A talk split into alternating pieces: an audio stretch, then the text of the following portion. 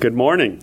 It's good to be here with you all. Thank you for your patience me. Told Scott um, I was going to be here last week, and then um, found my wife reminded me you're actually going to be in Pensacola last Sunday. So uh, he very graciously uh, allowed me to come this week, and my wife and family to come this week instead. So thank you for that. Um, also, thank you for. Uh, your church family um, for taking care of Scott and Mariah and their family uh, so well. We've heard so many good uh, things about you and your church family, and also now uh, my mother in law. We're thankful that you have brought her in with you, and we're looking forward to her serving here and uh, just the church family. We've heard so many good things from her uh, about you as well. So thank you for that. And then thank you also for your prayers for me uh, last year. If you don't know, last year I was in hospital for 52 days um, in my uh, the hospital. My wife always reminds me in South Africa we say in hospital. Um, and with COVID, uh, was medevaced up to Kenya at one point. Uh, my doctor literally has said multiple times that I'm a walking miracle. Um, he's not a believer; he's a Hindu, so we've been able to give him uh, the gospel a little bit as we talk about so many people that were praying for us uh, all over the world. And um, humanly speaking, I shouldn't have survived, and yet the Lord allowed me to. When I came out of hospital uh, last August, they checked out my lungs, um, did some lung function tests, and they were less than 50% um, working. And I had COVID in 88% of my lungs. And the doctor said, Well, that could be all that you ever get back. Well, uh, fast forward about six or eight months, I went back and did some tests, and he said, You're actually over 100% uh, lung function. I don't know how that's possible, but it is what it is. I believe him. Um, he said, I want this on record. He said, um, Joel, you have the lungs of an athlete. So, not an Olympic athlete, but an athlete. And I, I take that as high praise because I, I don't run, I don't do many athletic things, um, but that's just the grace of God um, to allow it to come back and to be able to be here today to sing, um, to preach, and to be with you and talk with you all. Um, so thank you very much for your prayers. Please um, pray. I know you have been for my brother Joshua. He's in hospital in the James in Columbus, Ohio, has a brain tumor and really is not doing well um, at all. So we're, you know, trusting the Lord.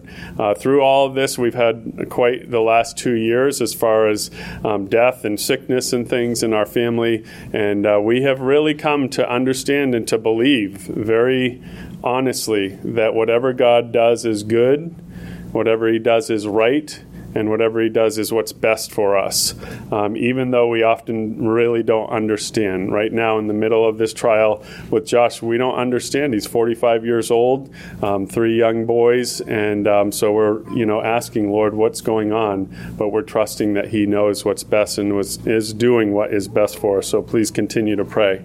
Many of you know that uh, we have been in South Africa for the last 10 years, um, 10 and a half years or so. Uh, my wife and I we she came from Texas. Uh, I came from New Hampshire. We met in Florida, got married, uh, had four biological children. Um, when Allison, our oldest, was about 12 years old, I think we moved to um, moved to South Africa, and with our four biological kids, were you 12? 15. Okay, yeah, that's the dad brain. Um, COVID brain, I'll blame it on that. Uh, and so we moved there and started an orphan ministry with a church. Uh, actually, our pastor in South Africa comes from Katy, Texas. Um, my father in law, Ronald McDonald, was his pastor, and now uh, Tim Cantrell, our pastor, has been there for over 20 years. So, our pastor there, they had a desire to help um, with the orphan crisis in South Africa. We're a country now of about 60 million people, and they say as many as 5 million orphans. So, you're talking 8% of our population population is orphaned in some way. And so our church there wanted to help uh, with that crisis. And so um, they invited us to come over. And so we've started Ontatile Children's Ministries. Is that up there? Okay. Uh, Ontatile Children's Ministries, that's an uh, African word that means He loved me. And that's what we want our children to know is that God loves them and He wants them to come to Him. And our goal is to save children physically um, with the intent that we can share the gospel with with them so that they will come to know Christ uh, as their Lord and Savior. And so that's our whole goal as we take in uh, children. This was me um, last year in Kenya. That's my son. You can't tell there. Uh, Grant or Grant, as we say in South Africa. Uh, he was visiting me. I had been medevaced up to um, up to Kenya, and then my wife and I, some months later, after I had done uh, quite a recovery there uh, in Jeffreys Bay. Uh, these are some of the children that are in our care. Right now, we have plus minus 10 children in our care. It's a little complicated, but uh, so we recently took in three siblings, uh, twin uh, boy and girl that are, I believe they're just turned eight years old, and then their sister who just turned 10 years old. And it was really quite a story how the Lord uh, brought them to us. Um, we have building projects going on. Maybe you've seen on Facebook. We're on Facebook, by the way. Friend us on there. You can see what's going on. But uh, these are the Govenders, and they are a family that will be moving onto our property as soon as we get final permission, which should be coming, Lord willing, within the next couple months. And they will be a foster family family uh, that moves onto our property, and they're ready to take in foster children. Right now, they have one foster child with them, and uh, we believe there's going to be two more that will be moving uh, in with them. We just renovated a house in Florida, South Africa that has caused some confusion. So, right in our area, there's a Clearwater and there's a Florida. So, not Florida, America, but Florida, South Africa. Uh, it's amazing how the Lord works. He brought uh, a church family to us. A pastor came and said, We have a, a parsonage that basically is falling down, and uh, if you guys would like to do something with it, you're welcome to. And so we said, Yeah, we would love to turn that into a foster home. So now it's about 20 minutes away from us.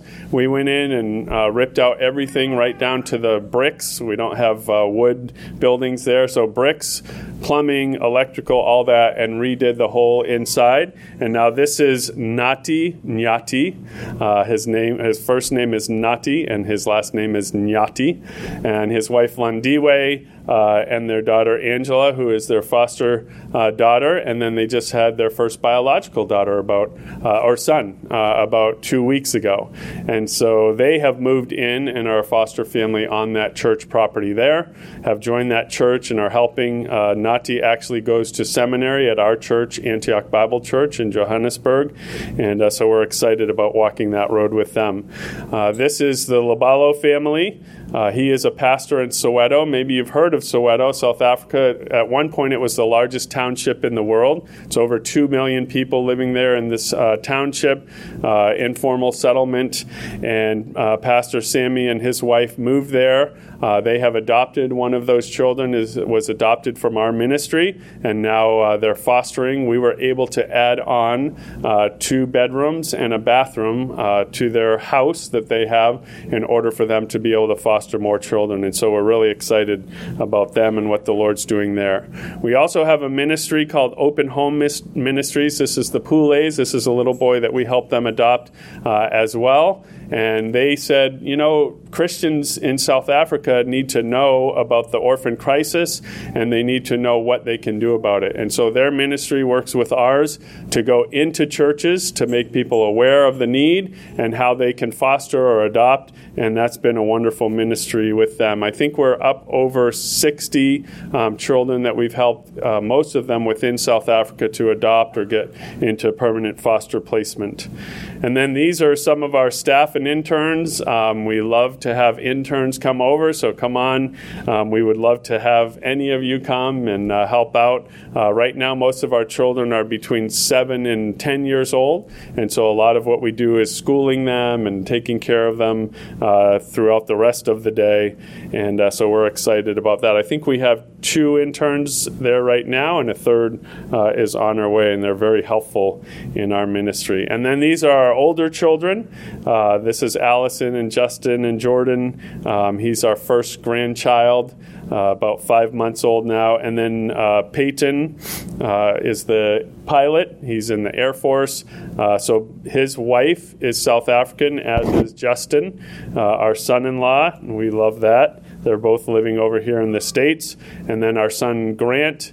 Uh, is finishing up at Texas A&M. We just dropped our daughter off uh, at college down in Florida, And then uh, my dad was able to visit us for three uh, weeks, uh, or three months, I'm sorry, earlier this year. And uh, he, when I was growing up, he always had lists when we had like a holiday or vacation from school or something.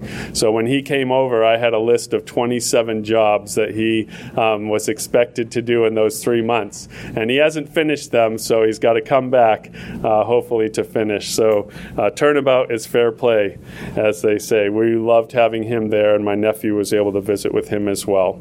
And then these are the children that are primarily uh, in our care right now we were able to take a, a, vacation with them down to the ocean in South Africa on the Indian Ocean side, and that was really neat to be able to get away uh, as a family.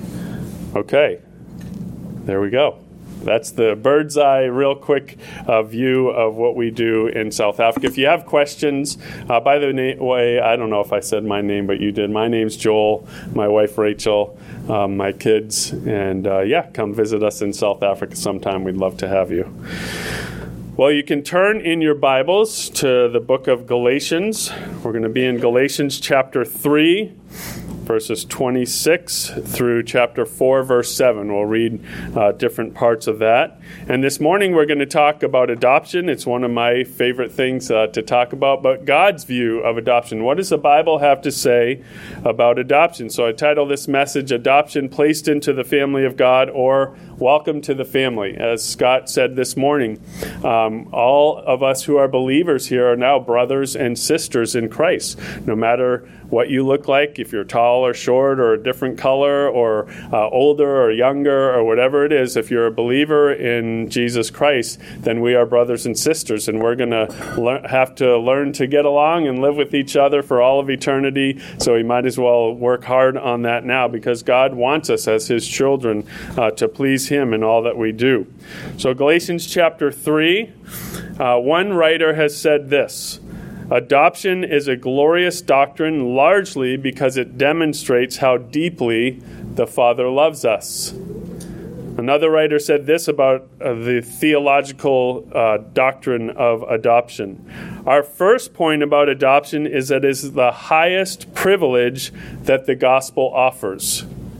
Think about that for just a second. Adoption is the highest privilege that the gospel offers. You think, well, maybe so. Let's think through that a little bit. Well, as we go along and talk about adoption, I think you'll see uh, that that is quite true.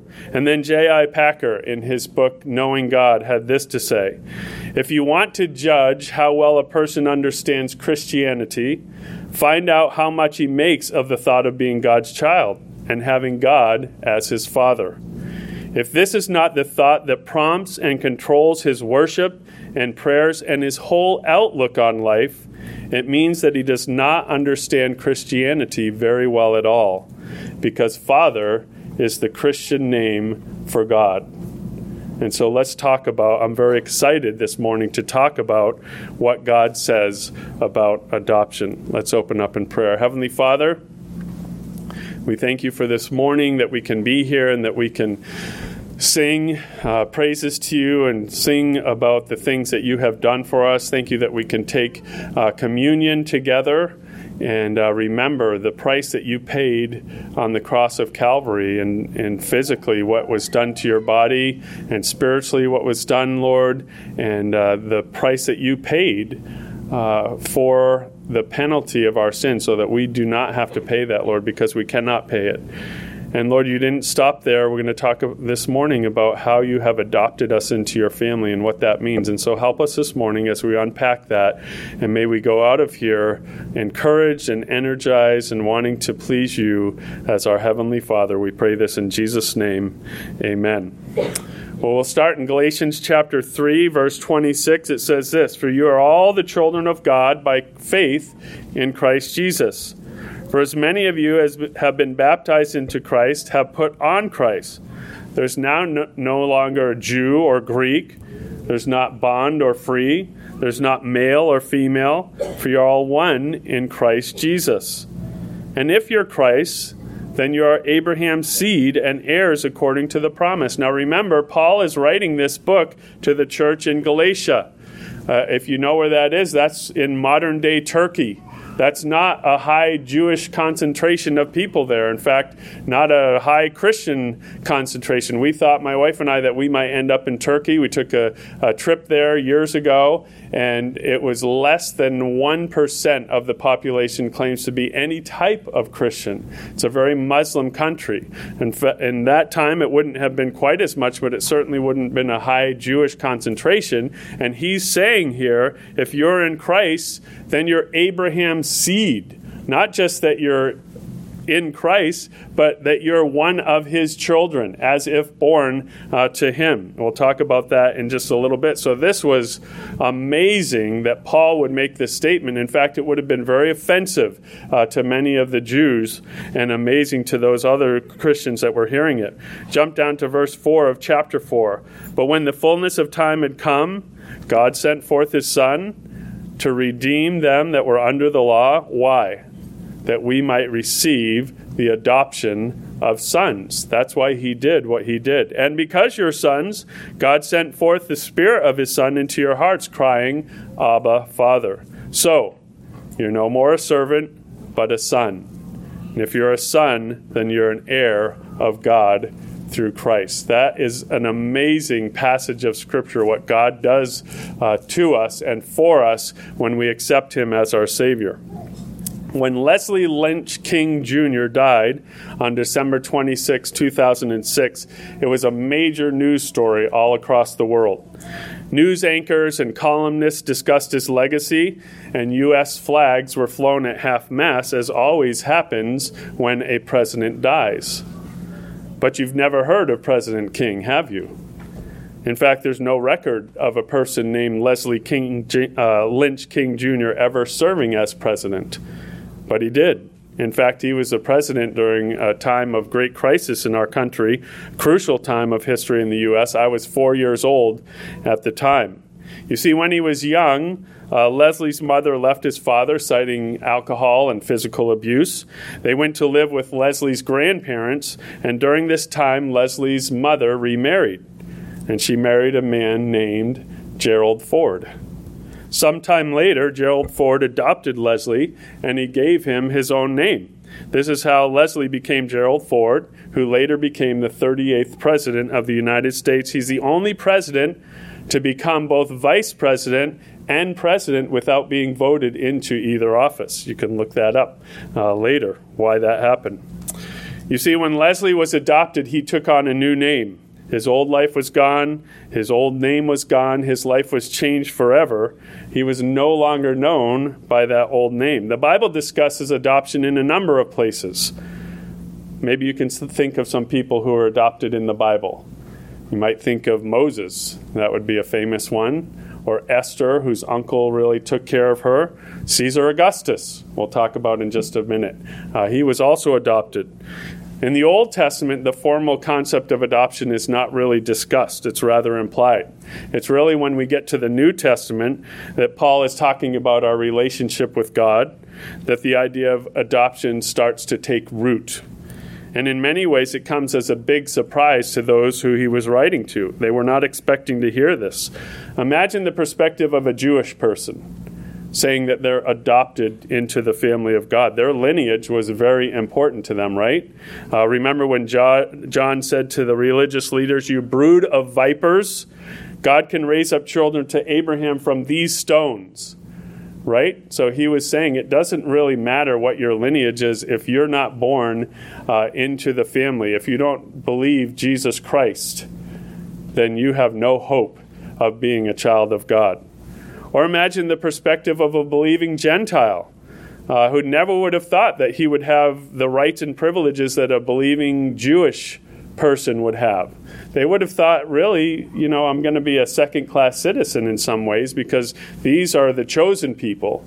These are God's special uh, people. And yet God says, I'm adopting you into the family as well. Paul introduces this idea that we're adopted into God's family, and he leans primarily on the Roman concept of adoption. Do you remember the novel uh, Ben Hur, or maybe you've seen the movie? Hopefully, not the new one. It's not nearly as good as the old one with Charlton Heston. And uh, but read the book. The book's always better than the movie, right? Um, it was written by Lew Wallace. And remember, uh, Ben Hur was a Jewish man, and his best friend betrayed him and turned him into the, the authorities. And Ben Hur ended up as a galley slave. Uh, he was in one of those uh, warship boats, and he's in the bottom of the boat, and uh, he's rowing. This was considered a death sentence. They expected people that were doing that to live maybe a few weeks or a few months, and he survived for a number of years. And then finally, they were in a battle, and his ship either got rammed or rammed another ship and started sinking, and he was able to get out. And he saw a man over in the water that was drowning, and he went over and he saved his life. Well, this happened to be very fortuitous for Ben Hur because this was the Roman warship commander, Tribune Arrius. And as a reward to Ben Hur for saving his life, Tribune Arrius adopted him into his family. And this helps us understand what was going on in that time because right immediately, Ben Hur became a free man. He became a Roman citizen. He had a new citizenship, and he became a full son and heir to Tribune Arrius. He had the same standing as any biological son. In fact, he had a whole new identity with all the privileges that came along with that. In much the same way, that was a fictional story, but Caesar Augustus is a real person. Luke 2 talks about Caesar Augustus, who declared that all the world should be taxed. Well, Caesar Augustus was actually adopted. He was the first Roman emperor. Uh, he was adopted by Julius Caesar. And what would happen, in fact, we have come to find at least seven of the Roman emperors were adopted. And what would happen is the Roman emperor or the leader at that time, Julius Caesar, in this particular case, um, either didn't have children or didn't like his children and didn't want them to become the emperor. And so they adopted somebody into their family and they became their son and had all the rights and privileges. And that is how they became the emperor. And this is important for us to understand because as we study the Bible, we need to know what was going on in that context. The Bible wasn't written to us in our time, it was written to these folks in their time. And we take that and we learn and understand. And so we need to understand what they thought about when they heard this concept of Paul saying, You are now adopted into the family of God. They would have understood at least these three things. Number one, they were free men. They're free from their sin. We were talking about that this morning. We're no longer slaves to sin spiritually. You have a new citizenship.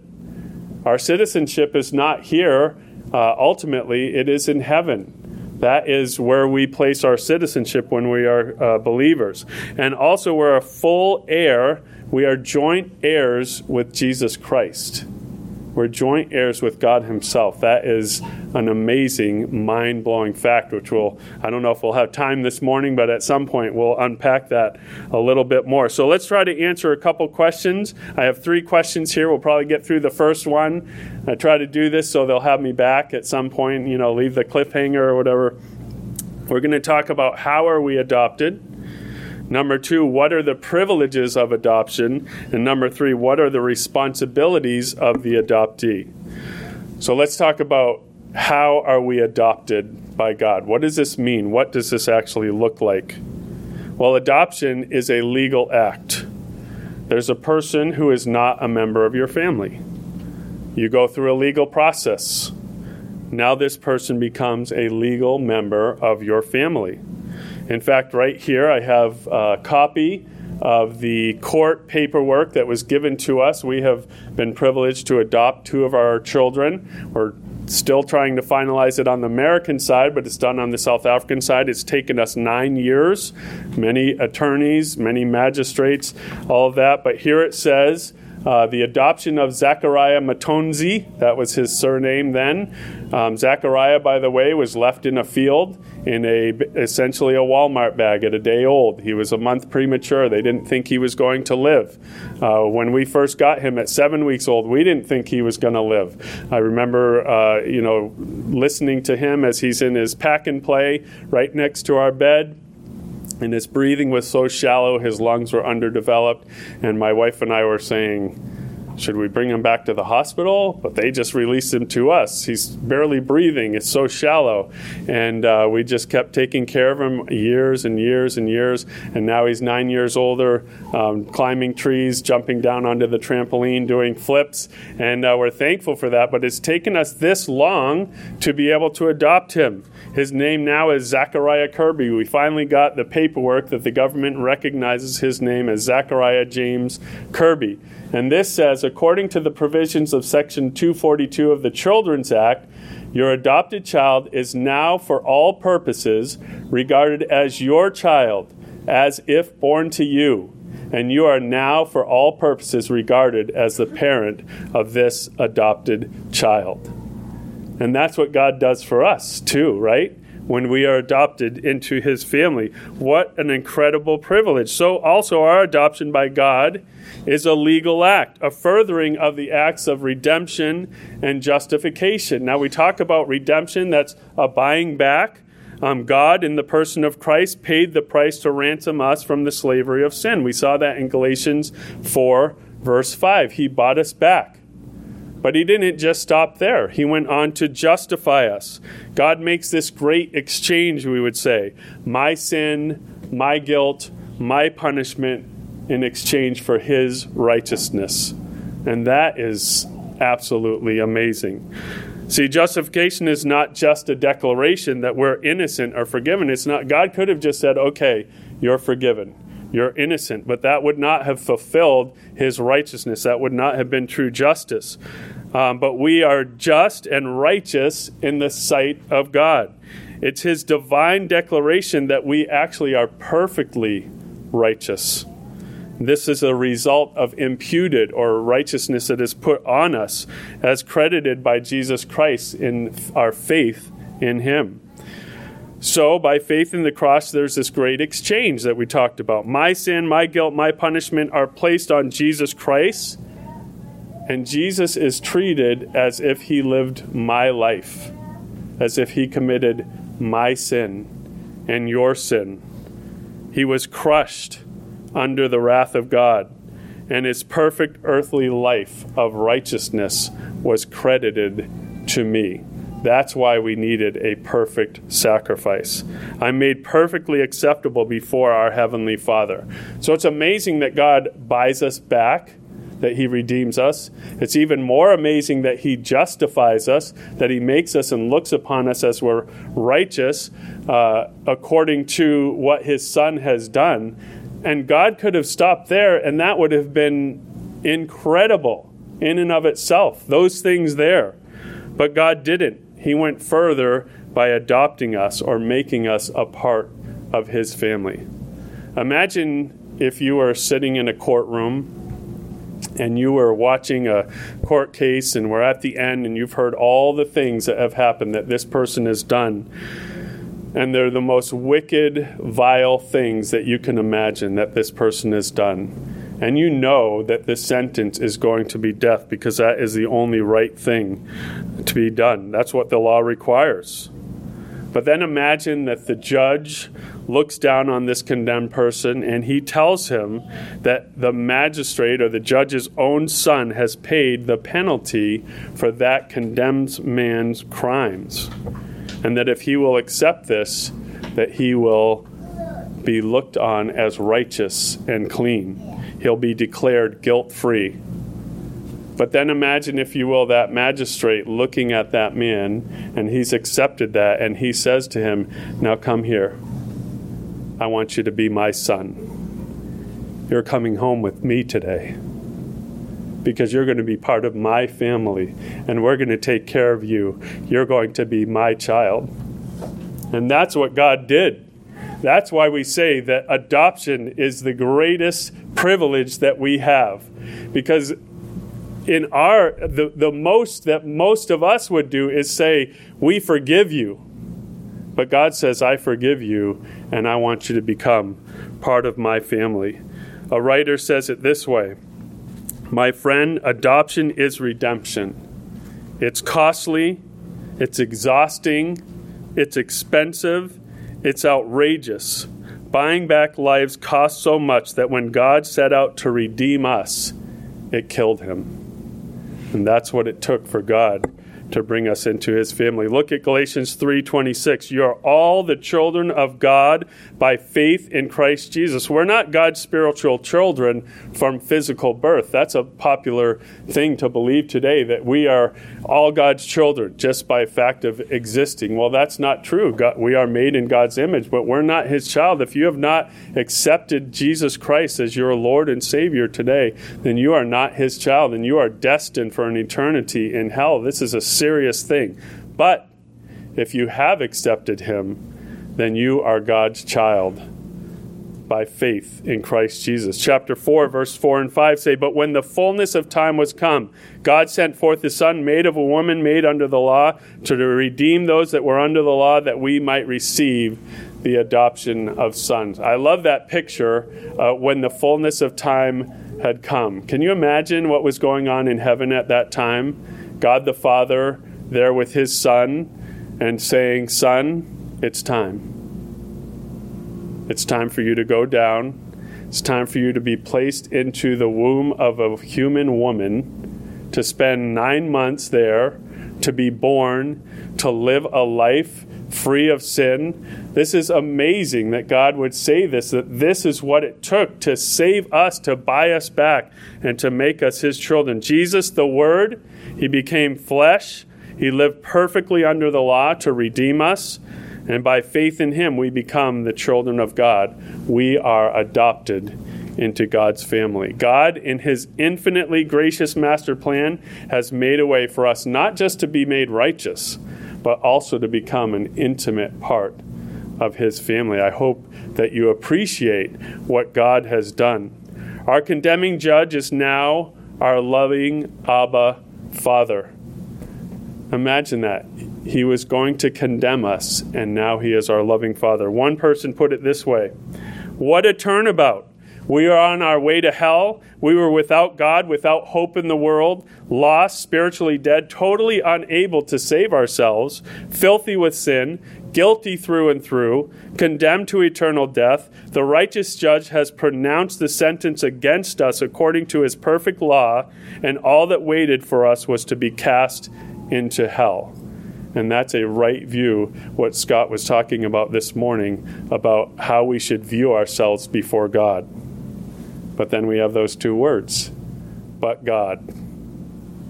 God's only begotten Son comes, and in one great transaction, He not only causes the judge who condemns us to declare us guilty. This is Jesus saying to His Father, I want you to declare them not guilty. But further than that, He causes the judge who has condemned us to adopt us as His own children. What indescribable grace, what infinite mercy, the writer says. The Apostle John is also amazed at this thought when he says in the book of John, Behold, what manner of love the Father has bestowed upon us what? That we should be called the sons of God. It's amazing. It's simply amazing what God has done in us and for us, and what hopefully He will do through us. Well, that's point number one. And I think they said you finish at around 11:20, so I'm going to get a little bit more in here, um, and then we'll come back to it another time. But what are the privileges of adoption? We have found we've adopted two children. We hope to adopt uh, four others at least. Um, we've helped with many adoptions. I think we're over 60 adoptions or something now that we've been able to help with. Um, we have found that the greatest part of that adoption is the relationships that come as a result of that adoption. Now, those children who have no mother or father, or no mother and father that will care for them, now have a mother and father that will care for them. They have brothers and sisters. They have church family relationships, which is very important to us uh, in our ministry. We wanted to make sure we were in a good, healthy local church because we believe that is a very important part of our children's adoption. And so, those relationships that we get when we become uh, part of God's family are also so important. Adoption, I want to keep saying this, is a legal declaration by the divine judge that the justified one has been made a member of the divine judge's family. And so we come into a relationship with God the Father, Christ our brother, the Holy Spirit our comforter, and all of our Christian brothers and sisters. Privilege number one is that God is our Father. God is our loving Father if you're a believer. Let me tell you something, uh, some of the things that an adoptive father does for his children. Number one, he's a compassionate father, God the Father. Psalm 103, verses 13 and 14 say this Just like a father has compassion on his children, so the Lord pities those that fear him. You love your children, right? You have pity on them we have to discipline. We'll talk about that. That's actually one of the privileges that we have as God's children that non believers do not have. Uh, but you love your children. You want to do good things for your children. And God says that He does that as well. In fact, in Matthew chapter 7, that famous uh, place where Christ talks about, well, if your child asks for bread, would you give him a stone? No, that's ridiculous. What about if he asks for fish? Would you give him a serpent? No. One of my uh, children, uh, Zachariah, um, years ago, it was probably too early, he watched the Swiss Family Robinson. And there's that scene in there where that big uh, snake, python or whatever, comes out of the water and wraps them up, and they're, you know, it's taking them under the water. And he is petrified of snakes as a result of that. And so for me, if he said, Hey, Dad, can I have some fish? and I give him a serpent, that wouldn't be very good as a father, would it? We would not do that. Christ is saying that's ridiculous to even think about. And then he goes on to say in verse 11 if you then, who are evil, we are evil, know how to give good gifts to your children, how much more will your Father in heaven give good things to them that ask him? It's amazing. God would never do something that is wrong for us. That's why we say whatever God does is good, it's right, it is the best thing.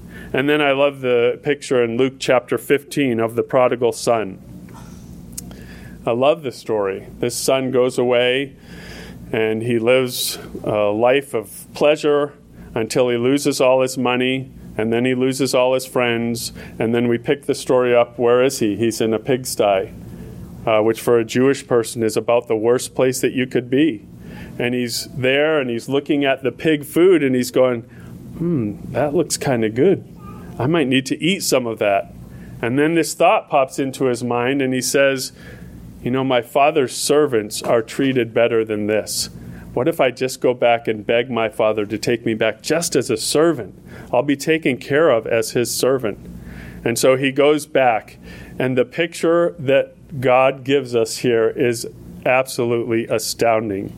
Of this father sitting there, he's, he's back in his house, right? Not paying attention and seeing if his son's ever coming. No, that's not the picture. It's a picture of a father waiting and looking for his son.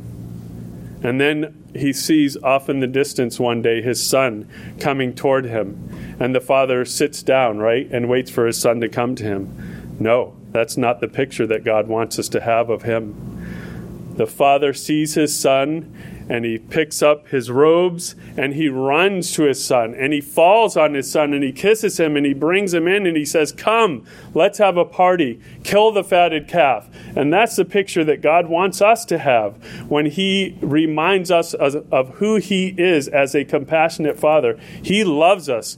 We never deserved it in the first place. His love is never going to change. He is our adoptive father who, if we will turn to him, he will bring us in and embrace us and love him. He's a compassionate father. And finally, he's a providing father. Let me end with this Psalm 24, verse 1 says this The earth is the Lord's and everything in it. A songwriter says, He owns the cattle on a thousand hills, the wealth in every mine. He owns the rivers, the rocks, the rills, the hollers. It doesn't say that in the hymn, but he owns all of those things the sun and stars that shine, wonderful riches more than tongue can tell. He is my Father, so they're mine as well. Matthew 6 26, Jesus says this Look at the fowls of the air. They don't sow, they don't reap, they don't gather things into the barns, but your heavenly Father feeds them. Aren't you much better than they? And why do you take thought for your clothing? Look at the lilies of the field. They don't toil, they don't spin, they're not sitting there making clothes for themselves to be beautiful. And yet I say to you that even Solomon, in his best day, clothed in the finest robes, who had silver and gold beyond our imagination, was not arrayed as beautifully as one of these flowers, Jesus said. So, if God clothes the grass of the field, it's here today, it's gone tomorrow, it's thrown into the oven and burned up. Won't He clothe you, O you of little faith? Our Father is a compassionate Father He's a providing Father. We don't need to worry about how He is going to provide for us, even though many times it's hard when you're in those situations and you don't know where the next thing that we need to survive is going to come from. And so I hope you understand a little bit better today why we would say that adoption is the greatest privilege that we have as Christians, that we would become, that God would make us part of his family. And I hope it makes us live our lives a little bit differently as we go out and think that is our Father. He cares for us. This is what he's done for us. Let us go and live for him.